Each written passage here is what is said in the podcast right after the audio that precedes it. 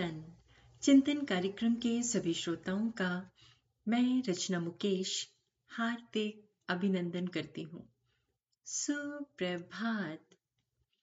बहुत समय पहले की बात है। 19वीं सदी के मशहूर पेंटर दांते गेब्रियल रोजेटी के पास एक अधेड़ उम्र का व्यक्ति पहुँचा। उसके पास कुछ स्केच और ड्राइंग्स थी। जो वो उन्हें दिखाकर उनकी राय जानना चाहता था कि वो अच्छी हैं या कम से कम उन्हें देखकर कलाकार में कुछ टैलेंट जान पड़ता है। रोजेटी ने ध्यान से उन ड्राइंग्स को देखा। वो जल्दी ही समझ गए कि वो किसी काम की नहीं है और उसे बनाने वाले के अंदर नहीं के बराबर आर्टिस्टिक टैलेंट है। वो उस व्यक्ति को दुखी नहीं करना चाहते थे, पर साथ ही वो झूठ भी नहीं बोल सकते थे। इसलिए उन्होंने बड़ी सज्जनता से कहा, इन ड्राइंग्स में कोई खास बात नहीं है।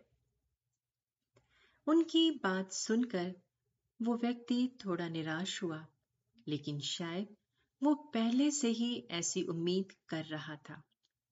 उसने रोजेटी से उनका समय लेने के लिए माफ़ी मांगी और अनुरोध किया कि यदि संभव हो तो वो एक यंग आर्ट स्टूडेंट के द्वारा बनाई हुई कुछ पुरानी पेंटिंग्स भी देख लें। रोजेटी तुरंत तैयार हो गए और एक पुरानी फ़ाइल में लगी कृतियाँ देखने लगे। उन्होंने अपनी खुशी ज़ाहिर करते हुए कहा, वाह, ये पेंटिंग्स तो बड़ी अच्छी हैं। इस नौजवान में बहुत टैलेंट है। उसे हर तरह का प्रोत्साहन दीजिए। यदि वो इस काम में लगा रहता है और जी तोड़ मेहनत करता है तो कोई शक नहीं कि एक दिन वो महान पेंटर बनेगा। रोजेटी की बात सुनकर उस व्यक्ति की आँखें भर आई कौन है ये नौजवान? रोजिटी ने पूछा। तुम्हारा बेटा?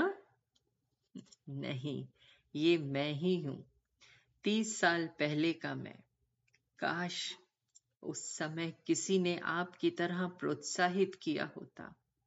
तो आज मैं पछताने की जगह एक खुशहाल ज़िंदगी जी रहा होता।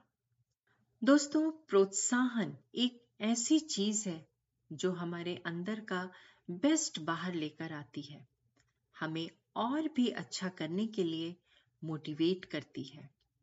लोग क्या करते हैं, क्या नहीं करते हैं, इस पर हम कंट्रोल नहीं कर सकते। पर हम ये निश्चय कर सकते हैं कि जब कभी हमें किसी को जेन्युइनली एनकरेज करने का मौका मिले तो हमें उसे ज़रूर एनकरेज करना चाहिए। चिंतन ज़रूर करिएगा। आप सबका दिन शुभ एवं मंगलमय हो।